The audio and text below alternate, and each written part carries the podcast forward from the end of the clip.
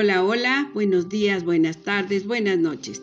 Donde quiera que se encuentren, soy su amiga Eva Luna, aprendiz de cuentacuentos. Les saludo a la distancia y les abrazo con este cuento. Saludo particularmente a Matías, Iván, Tadeo, Imanol, Iñaki, Yamilí, Claudia, Abril, Montserrat, Marisol, Osmani, Yoyoy, Morris, Fernando, Dale, Isis, Luna, Isaac, Betty, Lucy, a, Mitali y a todos nuestros amiguitos.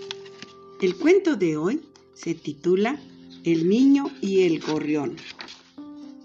Y dice así, un niño caminaba medio distraído por el parque.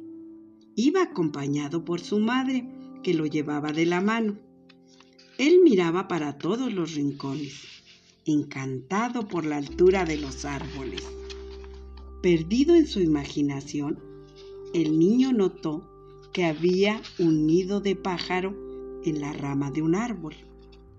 Del otro lado del árbol estaba un pequeño polluelo que piaba sin parar. Pío, pío, pío, pío. Tenía la boca abierta como si pidiera comida. ¿Me puedo quedar con él, mamá? ¿Y qué es lo que piensas hacer con él? dijo mamá. No debemos abandonarlo, mamá. Es un animalito, está solito, ¿no lo crees? Está bien, pero debes saber que el pajarillo puede no sobrevivir con nuestros cuidados. Y si eso pasa, no quiero llantos, ¿entendido? El niño ni siquiera terminó de escuchar a su madre. Se apresuró a tomar al polluelo en las manos, como si fuera un nido, y lo acomodó cerca de su pecho.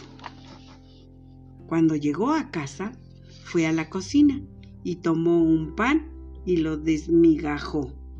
El animalito incluso cerró los ojos de satisfacción. Después le ofreció agua con una jeringa que tenía en el cajón de la cocina. Y así lo hizo por varios días. Esto hacía que el niño se apegara tanto al pajarillo que no se daba cuenta de que el pequeño gorrión ya podía comer solito.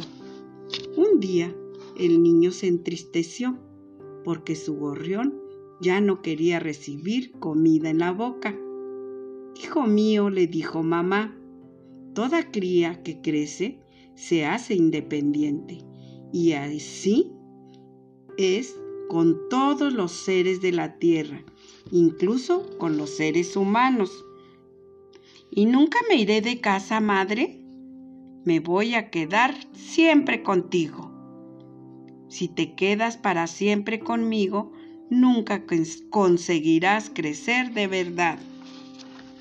El niño prefería creer que el pajarillo y él mismo nunca se irían de casa, y así seguía insistiendo con su gorrión.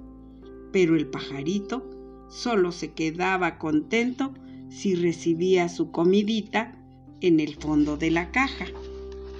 Un día, al llegar de la escuela, el niño corrió a saludar a su amigo gorrión al llegar a su cuarto, se llevó una gran sorpresa y un susto, pues se dio cuenta de que no estaba ahí. El niño se desesperó mucho. El niño buscó debajo de los muebles, fuera de la casa, siempre gritando el nombre del pajarito. Al no encontrarlo, comenzó a llorar desesperadamente. Su madre intentó consolarlo, pero nada consiguió. Él no podía irse de casa sin despedirse de mí, dijo. Yo lo cuidaba, yo lo crié con tanto cariño. Era para mí como un hijo, un hermano o un amigo.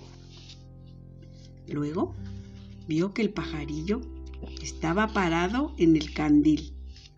El ave lo miraba con ojos tristes, como si entendiera lo que ocurría en el alma del niño.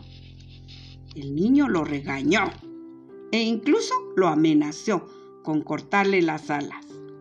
El pajarillo lo escuchaba, muy asustado, y cuando el niño quiso agarrarlo, el gorrión huyó volando, yendo a posarse en el umbral de la ventana. Viendo aquella actitud, el niño comprendió entonces que a su amigo no le gustaba vivir preso.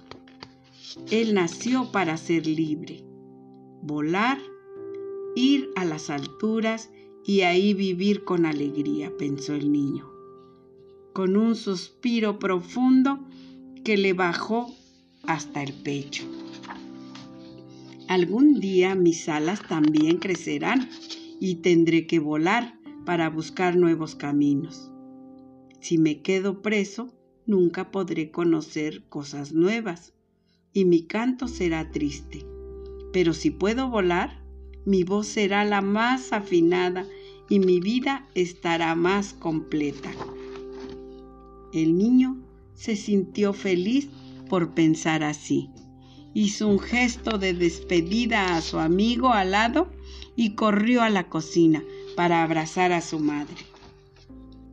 Ahora, todas las mañanas, el niño despierta con el canto de su amigo en el umbral de su ventana, que le recuerda que el día ya comienza y que hay que aprovecharlo con alegría. Y colorín colorado, este cuento ha terminado.